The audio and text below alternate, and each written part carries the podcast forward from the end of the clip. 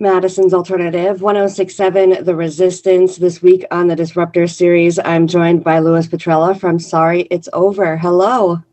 Hi, thank you so much for having me. Really appreciate it. It's been about a year and a half since we last spoke. How have you been? Pretty good. You know, still working on music and uh, taking a little bit of time off of uh, school and just working and working on music and trying to get an album finished uh, later this year. Okay. So has the lineup of Sorry It's Over changed? Is it just you now? Well, I have a couple of friends named Ryan and Warren Green. They're brothers that are playing bass and keyboards and background vocals right now. We have uh, interchangeable drummers usually, but uh, my sister's fiance has been filling in for a good amount of time. He's pretty good. His name's Lewis, also Lewis Loudis. Do they participate in the songwriting process? Yeah, I've been getting them, especially Ryan and Warren, uh, recording more uh, bass lines, and I'm still looking for a drummer to, you know, record with. I've just been recording the drums on most of the stuff. There's been maybe one or two songs I've had other friends play on, and so can you play all these instruments? I guess when I started playing I don't know if it was actually drums or guitar really. I remember sitting on my dad's lap, like playing, you know, the snare and the hi hat, and he would play like the kick drum and stuff and that's probably maybe my earliest memory of playing music. And or just playing like this really tiny acoustic guitar. I probably didn't know you know maybe i knew how to play a bar chord or something. Yeah i've uh, gone to school for like jazz guitar and learned more about piano there. And uh, just learning more about theory i guess has helped me be able to play you know at least whatever i need on like the bass or drums or just to get the basic tracks down when your dad is involved in the music industry, do you think that this has inspired part of your journey, or do you think this is just something that's inside of you? Yeah, I mean, I guess I don't know. Uh, my dad just always had music around, so I guess that always got me like into playing, like just because it was around, and you know, all the music they played and stuff definitely helped out. But then I guess like when I was in high school, maybe I rebelled a little bit and started playing sports, you know, and then uh, after high school, I was kind of got back into playing music again and uh, was into like DJing EDM kind of music for a little while. And then I kind of just got back to like writing songs and, you know, playing more guitar based kind of music. Do you lean a certain way in your personal preferences for music? Like when you're listening to something, do you lean more towards dance music or more towards like alternative? Yeah, I like them. Definitely, I like them both. I guess I've been listening to a lot more alternative now, but I definitely still listen to you know uh, electronic music a lot, like or even like a mix, you know, like Tame Impala or Toro y Moi and stuff. I like a lot. Your bio says that you've been playing guitar since you were eight years old when you found your sister's Green Day records and taught yourself how to play with all of those. Have you had a chance to share the stage with Green Day yet or tell them how they influenced you? No, not yet, but obviously that would be a dream. yeah. yeah, American Idiot was definitely my favorite first, you know, album I can remember just listening to over and over again on one of those tiny. It was just a CD uh, player. You put your CD and you put your headphones on. Yeah. just listen to that over. yeah. yeah. just listen to that over and over again. And then I ended up just buying, uh, you know, like every single album or you know CD that they had, I could get like uh, at the store, you know, and yeah. I would just listen to all of them. Definitely one of my favorites. Are there other bands that you've gone through the whole discography of? Yeah, definitely. I, I mean, the Beatles. I don't know if I've listened to all of the Rolling Stones. I mean, a good amount of the Rolling Stones. Weezer. Listened to pretty much every Weezer song, and uh, uh, Nirvana, I guess not that, you know, only a few albums. Uh, I don't know. I could think of some newer bands too. I guess like Peach Pit or Backseat Lovers. I still like a lot, and uh, Soccer Mommy and Snail Mail, TV Girl. It's pretty good. Yeah. So if you could go on tour with any of these bands, who would you pick as your support?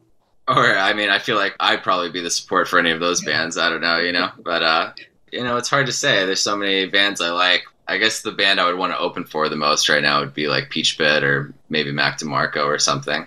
Do you have any plans to tour in 2023? Uh, yeah, we're still trying to figure out, hopefully, get a tour plan for later in 2023, get everything worked out.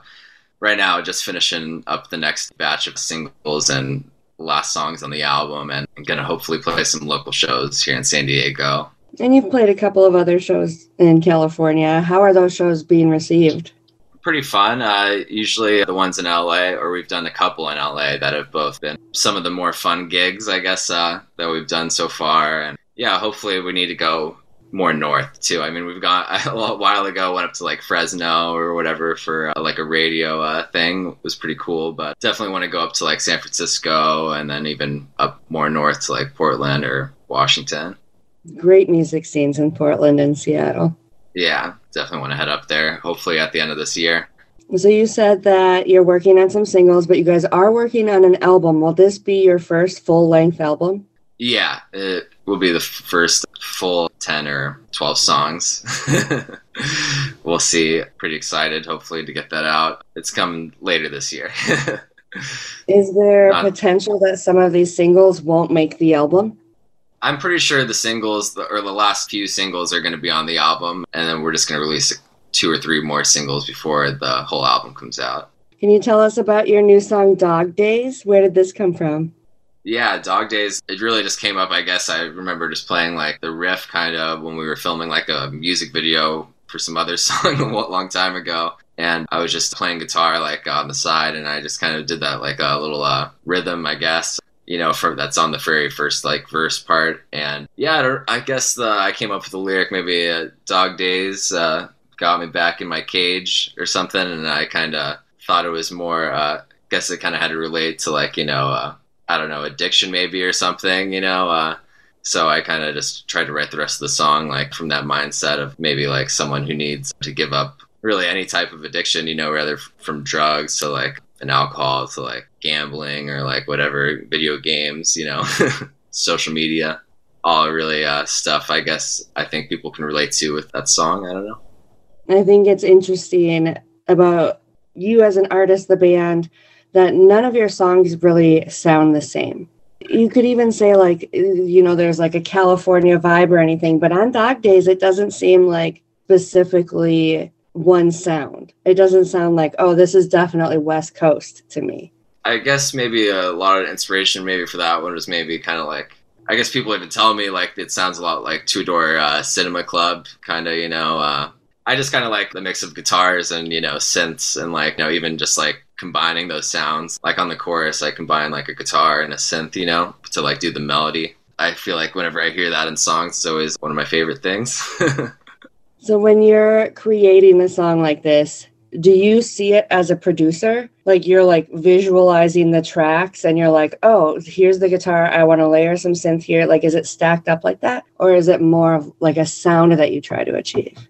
I guess when I'm playing like the guitar riff, I can kind of hear like what the bass and the drum should be doing like along, you know? Because like it's different for every song, you know? But I mean, like, I guess for that one specifically, I can remember just playing the guitar part and knowing like kind of what the bass and the drums should be doing. It's kind of fun not knowing what the drums are going to be after you record something because then you can kind of just jam the drums and hopefully something comes out of it, you know, or you know, even if I have to cut in at certain parts, I don't really mind, you know, like as long as I get a whole verse done, you know.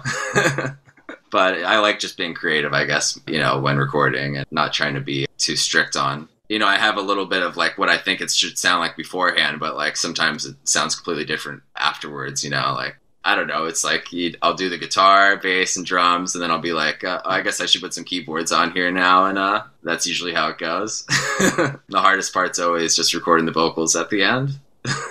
some songwriters feel like a song is never done. Do you have that problem, or is it there like a natural point where you're like, this feels like it's done?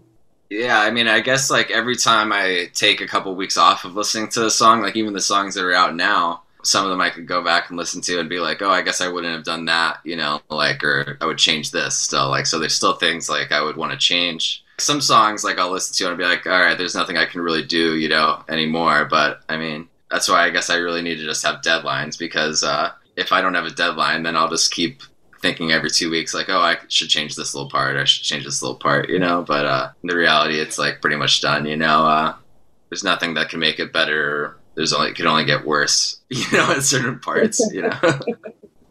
Thank you so much for taking the time to talk to me today. Thank you so much for having me again. I really appreciate it. We're going to check out Dog Days by Sorry It's Over right now on The Resistance.